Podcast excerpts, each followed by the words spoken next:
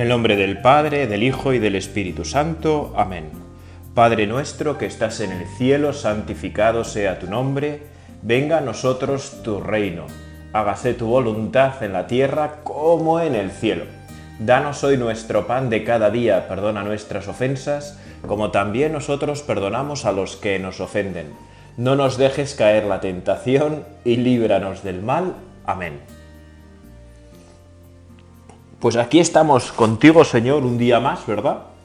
Para hacer este rato de oración, para encontrarnos contigo. Y hoy lo vamos a hacer, Señor, a través de tu palabra. ¿Verdad? Jesucristo es para nosotros, lo sabemos bien, camino, verdad y vida. Jesús es para nosotros el camino que nos conduce al Padre. Y por eso, en este rato de oración, ¿verdad? Que queremos tener aquí en esta intimidad con Dios nuestro Padre como hijos pequeños, qué mejor que acudir a Jesús, el Hijo de Dios, la palabra de Dios, la palabra de Dios. Y esa palabra de Dios, ¿verdad? Que está hoy con nosotros aquí en el sagrario, que está contigo siempre que estás en gracia, que está con nosotros en la palabra, en la Sagrada Escritura, en la Biblia. Y hoy vamos a rezar con el Evangelio según San Mateo. Salió el sembrador a sembrar. Salió el sembrador a sembrar. Un Evangelio, ¿verdad? Tan conocido y que a todos nos puede ayudar a encontrarnos con Dios Padre, a encontrarnos también con nosotros mismos. Porque es algo muy grande, ¿verdad? Cuando tú y yo nos encontramos con Dios, nos encontramos también con Dios nuestro Padre. Eso es así. Y nos encontramos con nosotros mismos. Nos encontramos con nosotros mismos. Dice el Evangelio, aquel día salió Jesús de casa y se sentó junto al mar y acudió a él tanta gente que tuvo que subirse a una barca. Se sentó y toda la gente se quedó de pie en la orilla. Les habló muchas cosas en parábolas. Salió el sembrador a sembrar. Al sembrar una parte cayó al borde del camino. Vinieron los pájaros y se la comieron. Otra parte cayó en terreno pedregoso, donde apenas tenía tierra, y como la tierra no era profunda, brotó enseguida pero en cuanto salió el sol se abrasó, y por falta de raíz se secó. Otra cayó entre abrojos, que crecieron y la ahogaron. Otra cayó en tierra buena y dio fruto, una ciento, otra sesenta, otra treinta.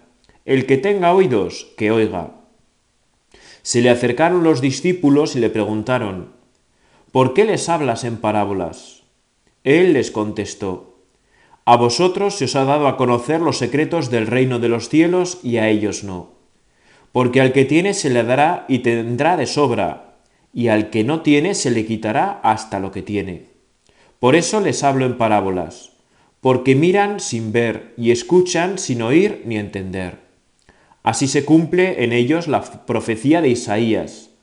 Oiréis con los oídos sin entender, miraréis con los ojos sin ver porque está embotado el corazón de este pueblo. Son duros de oído, han cerrado los ojos, para no ver con los ojos ni oír con los oídos, ni entender con el corazón, ni convertirse para que yo los cure. Pero bienaventurados vuestros ojos porque ven y vuestros oídos porque oyen. En verdad os digo que muchos profetas y justos desearon ver lo que veis y no lo vieron, y oír lo que oís y no lo oyeron. Vosotros, pues, oíd lo que significa la parábola del sembrador. Si uno escucha la palabra del reino sin entenderla, viene el maligno y roba lo sembrado en su corazón. Esto significa lo sembrado al borde del camino. Lo sembrado en terreno pedregoso significa el que escucha la palabra y la acepta enseguida con alegría, pero no tiene raíces, es inconstante, y en cuanto viene una dificultad o persecución por la palabra, enseguida sucumbe. Lo sembrado entre abrojos significa el que escucha la palabra, pero los afones de la vida y las seducciones de las riquezas ahogan la palabra y se queda estéril. Lo sembrado en tierra buena significa el que escucha la palabra y la entiende. Ese da fruto y produce ciento, o sesenta, o treinta por uno. Qué maravilla, ¿verdad? Qué maravilla. Ahí va. Qué maravilla más grande, Señor. Porque es verdad que a nosotros nos pasa como pasaba en los tiempos de los apóstoles, ¿verdad? Que oímos, pero no queremos entender. Vemos, pero no queremos ver. Pues eso, Señor, lo primero que te podemos pedir, ¿verdad?, en este rato de oración, es que nos abras los oídos, que nos abras los ojos, que nos, se nos desembote el corazón, que es una expresión que aparece varias veces en la Sagrada Escritura, el corazón embotado, que es una expresión tan gráfica, ¿verdad?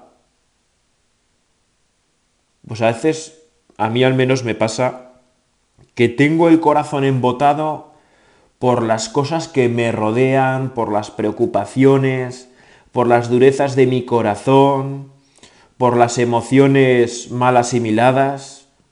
Por eso, Señor, desembótame el corazón, ¿verdad? Que yo tenga oídos para verte, para, uy, Dios mío, que tenga oídos para escucharte y ojos para verte que tenga oídos para escucharte y ojos para verte. Qué gran petición que le podemos hacer tú y yo ahora al Señor en este rato de oración. Que pueda entender tu palabra. Y más aún, ¿verdad? Que me pueda hacer a una con tu palabra, Señor. Que realmente la viva en mi vida, ¿verdad? Que seamos tú y yo evangelios vivos aquello que se cuenta de San Francisco de Asís, ¿no? Cuando recomendaba cómo evangelizar, ¿no? Que tu vida sea el Evangelio y si hace falta usa palabras, ¿no? Pero fray ejemplo, ¿verdad? El mejor evangelizador es fray ejemplo. Pues ayúdanos, Señor, a vivir realmente en nuestra vida el Evangelio. A que realmente seamos palabra viva. Por al final, por el bautismo, por la confirmación, somos asimilados a Jesucristo, a tu Hijo, Señor. Pues que lo seamos también en nuestras decisiones, en nuestras palabras, en nuestros pensamientos, en todo lo que somos, en todo lo que hacemos, en todo lo que tenemos. Ayúdanos, Señor, a, a ir por esa línea, ¿verdad? A ir por esa línea, a vivir así para ti. Y esta parábola tan maravillosa, ¿verdad? De esta parábola tan maravillosa del sembrador, tan sugerente, con tantas cosas que nos pueden ayudar, tantos detalles que nos pueden ayudar a vivir nuestra fe con más amor, con más cariño, ¿no? Porque a los apóstoles, ¿verdad? Les pasa lo que a nosotros tantas veces, que tenemos deseos de escucharte, pero no te terminamos de entender, Señor. Y por eso nos viene también que nos expliques la parábola, ¿verdad? Y que nos abras el entendimiento. ¿Verdad? Que tu Espíritu Santo, Señor, venga sobre nosotros y nos abra el entendimiento. Ábrenos el entendimiento, ven Espíritu Santo, ven Espíritu de Dios, que podamos entender con profundidad la Sagrada Escritura, que es comprender a Cristo, ¿verdad? Como decía San Jerónimo, desconocer la Escritura es desconocer a Cristo. ¿No? Por eso nosotros, Señor, queremos conocerte también a través de la Escritura, de la Biblia, tener esa relación estrecha contigo. Y queremos dar una buena cosecha. Queremos dar buena cosecha para ti, Señor. ¿Verdad? Queremos ser buen trigo para ti ahora que, al menos aquí por, por nuestra tierra navarra, están todos los tractores, cosechadoras a tope, ¿no? Para percibir el fruto del campo. Y que es tan hermoso, ¿verdad? Ver cosechar y ver a los agricultores contentos porque de recibir el fruto de su trabajo. Bueno, pues nosotros, Señor, también queremos ser buena cosecha de tu Padre, de nuestro Padre. Queremos ser buena cosecha. Queremos dar el ciento por uno. El Evangelio de hoy dice que la parte que cayó a tierra buena, unas dieron el ciento, otras el sesenta, otras el treinta. Pues nosotros, Señor, hoy te queremos pedir con valentía ser de la de los que demos el 100. Porque ya que puestos a pedir, pedimos la máximo, porque pedimos a aquel que nos ama y a aquel que nos puede dar todo. Señor, danos el 100%, la mejor cosecha. ¿Qué hace falta para que haya buena cosecha? Pues es hermoso, ¿verdad? Pensarlo un poco, porque hace falta semilla, hace falta agua, hace falta buena tierra y hace falta también contrariedades. Esto yo no lo sabía, pero me lo hizo ver un amigo sacerdote que fue antes agricultor. Porque a veces podemos pensar que lo mejor para el campo es que siempre haga buen tiempo que todo sea favorable. Pero no es así. El campo necesita nieve, necesita en algunos momentos hielos, necesita abundante agua, necesita también a veces un poco de sequía, para que la semilla se haga fuerte, para que haga raíces profundas.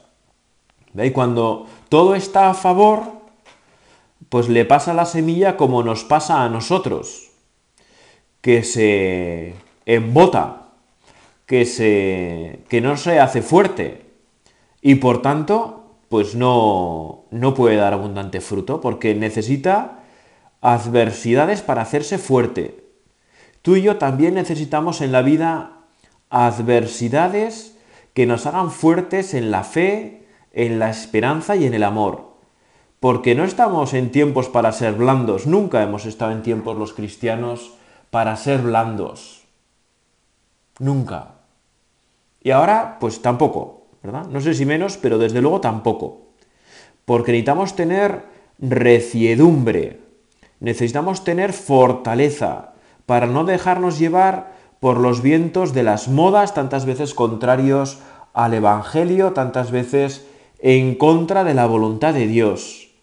Y para no dejarnos zarandear por las modas, por los vientos necesitamos tener reciedumbre, necesitamos tener las raíces firmemente puestas en Cristo, que es nuestra roca, ¿verdad? Nuestra buena tierra. Y por eso, a mí este Evangelio, ¿verdad? Siempre me ayuda a pensar, ¿no? Que realmente, si miro para adentro, encuentro en mi corazón ese borde del camino, ¿no? Eh, encuentro terreno pedregoso, encuentro abrojos, ¿verdad? Zarzas. Bueno, y también encuentro tierra buena, ¿verdad? Porque tenéis que reconocer lo bueno que tenemos. Es hermoso ver, ¿verdad?, cómo el Señor echa su semilla, que es la palabra, sobre todo tipo de terrenos, lo cual, hombre, pues no deja de ser un poco absurdo, ¿no? no deja de ser un poco absurdo porque un sembrador que quiere tener cosecha evita echar la semilla sobre el camino, porque ahí no va a salir nada. Evita echar la ceniza, la, la semilla, perdón, donde ve que hay mucha piedra o donde está lleno de zarzas. Un buen labrador procura echar la semilla donde hay tierra buena, donde está la mejor tierra. Pero tú, Jesús, no eres así. Es llamativo. Tú, Jesús, echas la semilla en todo terreno. Nos hablas en todo terreno. También cuando nosotros encontramos en, nuestra interior dureza, ¿no? La dureza del camino, que no hay forma de que la semilla penetre, ¿no? Y de fruto pero tú, Señor, ahí también echas la semilla. Porque tienes... Eh, bueno, pues porque sabes, ¿verdad? Que al final podrá dar fruto. Porque al final esa tierra dura podrá convertirse en tierra buena, ¿verdad? Si nosotros a través de las virtudes lo trabajamos. Quizás podamos aprovechar, ¿verdad?, este rato de oración para pensar, bueno, y yo en mi vida interior, en mi relación con Dios, ¿qué tengo eh, duro, ¿no? ¿Qué tengo como el camino que le hace imposible penetrar a la palabra de Dios? ¿Qué evangelios hay en mi vida que no, que no hay manera, ¿no? Que no quiero ni siquiera escucharlos porque me exigen una conversión que no estoy dispuesto a darla. No, cada uno tenemos esas durezas, ¿verdad?, en nuestro interior, que tenemos que ser humildes y pedirle al Señor que nos roture, ¿verdad? Que, que nos labre la tierra, que haga que todo en nuestro interior sea tierra buena,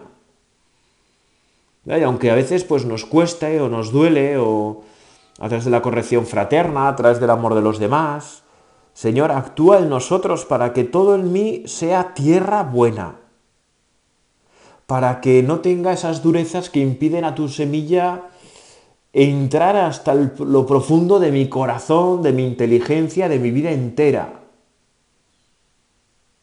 Ayúdame, Señor, a que yo ponga todo lo que está de mi parte para que nada se quede sin dar fruto. Para que allá donde tú quieras estar, Señor, yo te acoja. Bueno, pues eso es, eso es una ayuda grande, ¿verdad? Una ayuda grande. Que necesitamos pedirte, Señor.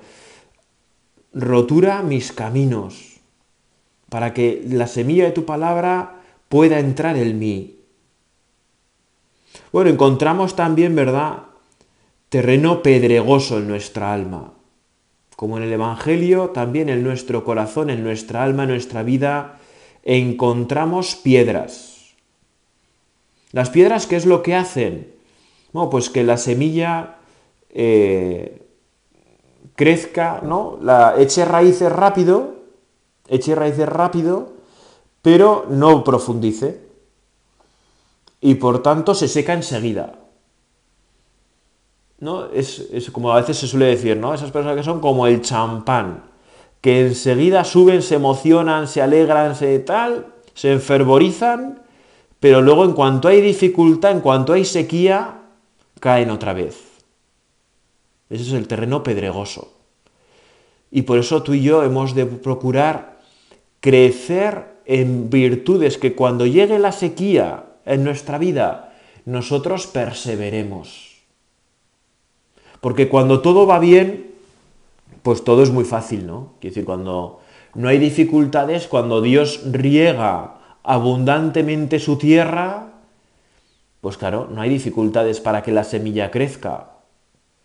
Pero lo importante es que la semilla de la palabra de Dios que hemos recibido en nuestra vida, aunque haya dificultades, aunque haya sequía, aunque no sintamos nada, no se muera, sino que persevere.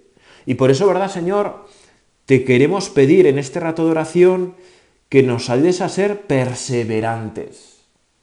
Ayúdanos, Señor, a ser firmes en la fe, a que cuando no sintamos nada o incluso tengamos sentimientos contrarios a la fe, a la esperanza, a la caridad, nosotros perseveremos en el bien.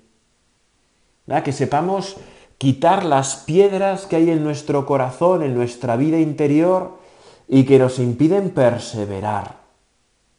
Bueno, ayúdanos, Señor, porque sin ti realmente bien poco podemos, ¿verdad? Bien poco podemos. Y luego encontramos también, ¿no? En nuestro interior zarzas. ¿No? Las zarzas, los abrojos, son las, las preocupaciones, ¿no? los agobios, el no tener nuestro corazón muy puesto en Dios.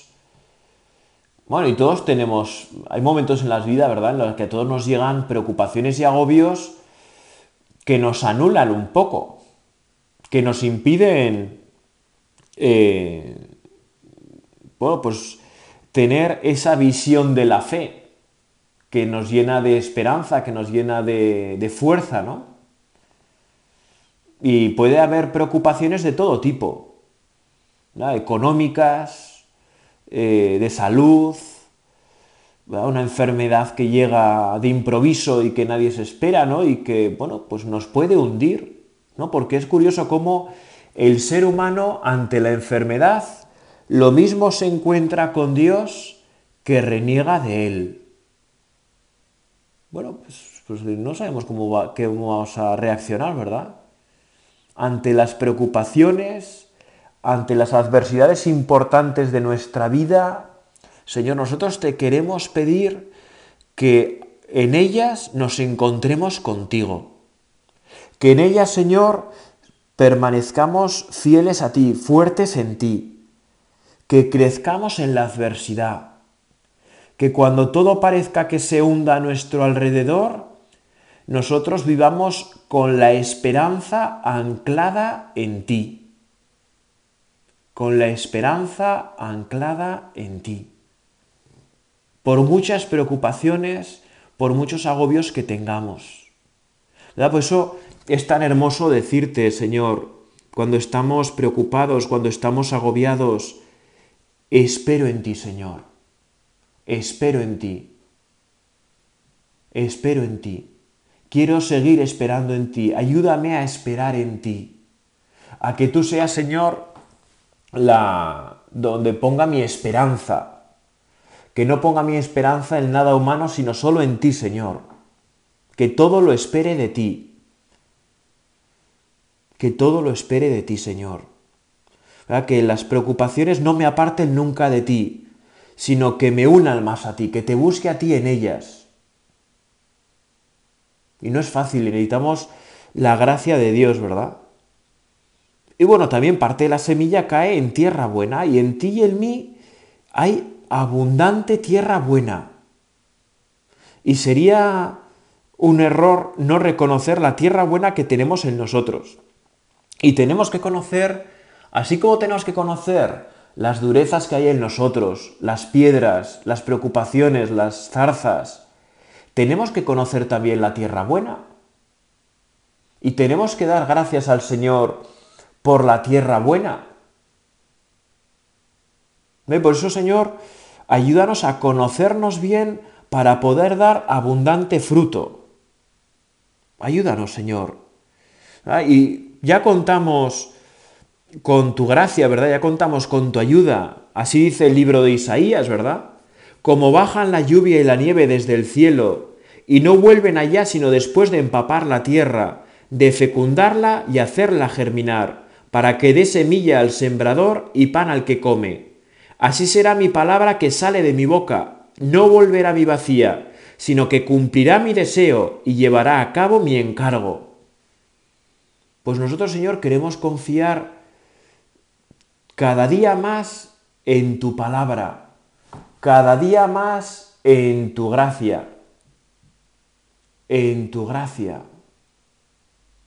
¿Verdad? Queremos ponernos más en ti, y saber que ya contamos con tu gracia, que ya contamos con tu ayuda y que nosotros tenemos que aprender a aprovecharla cada día más. Y vamos a seguir pidiendo, ¿verdad? va a ser una oración de petición. Señor, enséñanos a aprovechar la gracia que nos regalas.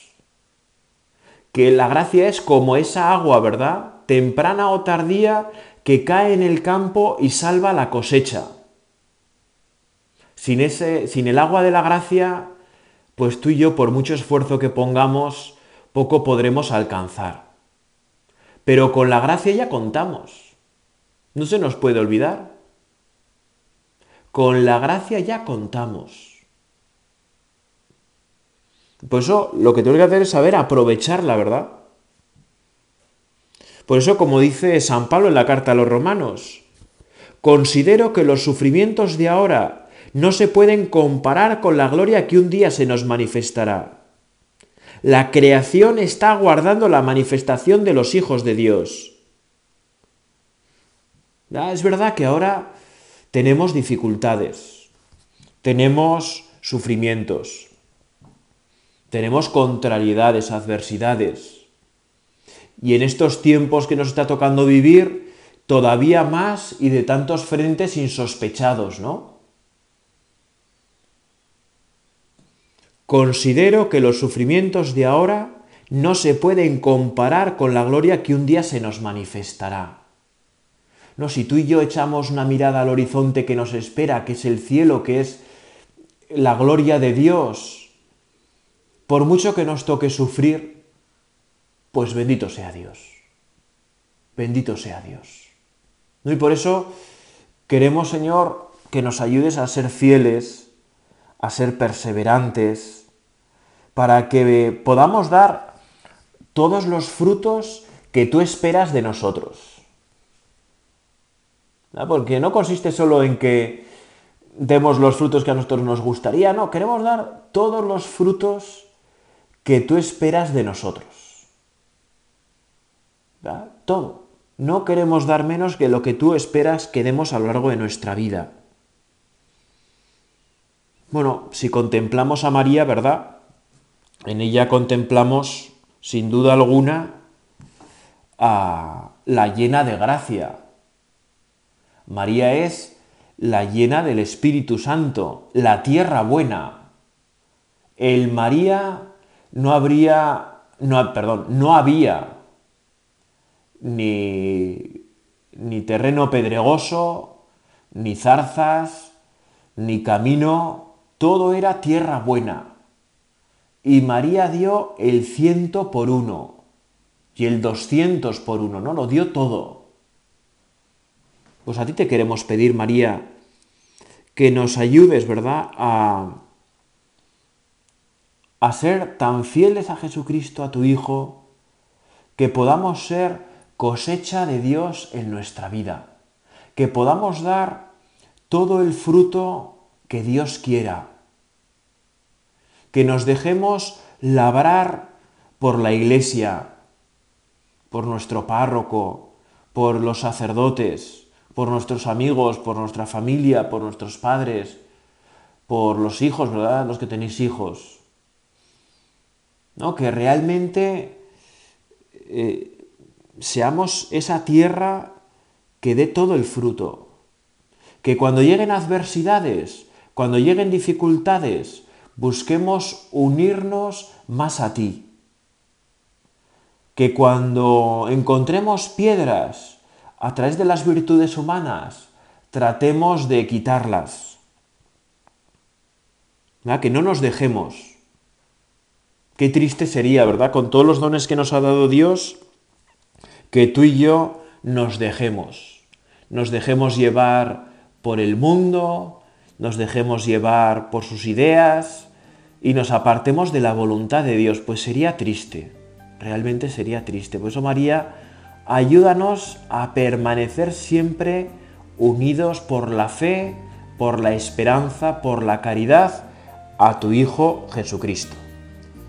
Dios te salve María, llena eres de gracia, el Señor es contigo, bendita tú eres entre todas las mujeres, y bendito es el fruto de tu vientre Jesús. Santa María, Madre de Dios, ruega por nosotros pecadores, ahora y en la hora de nuestra muerte. Amén.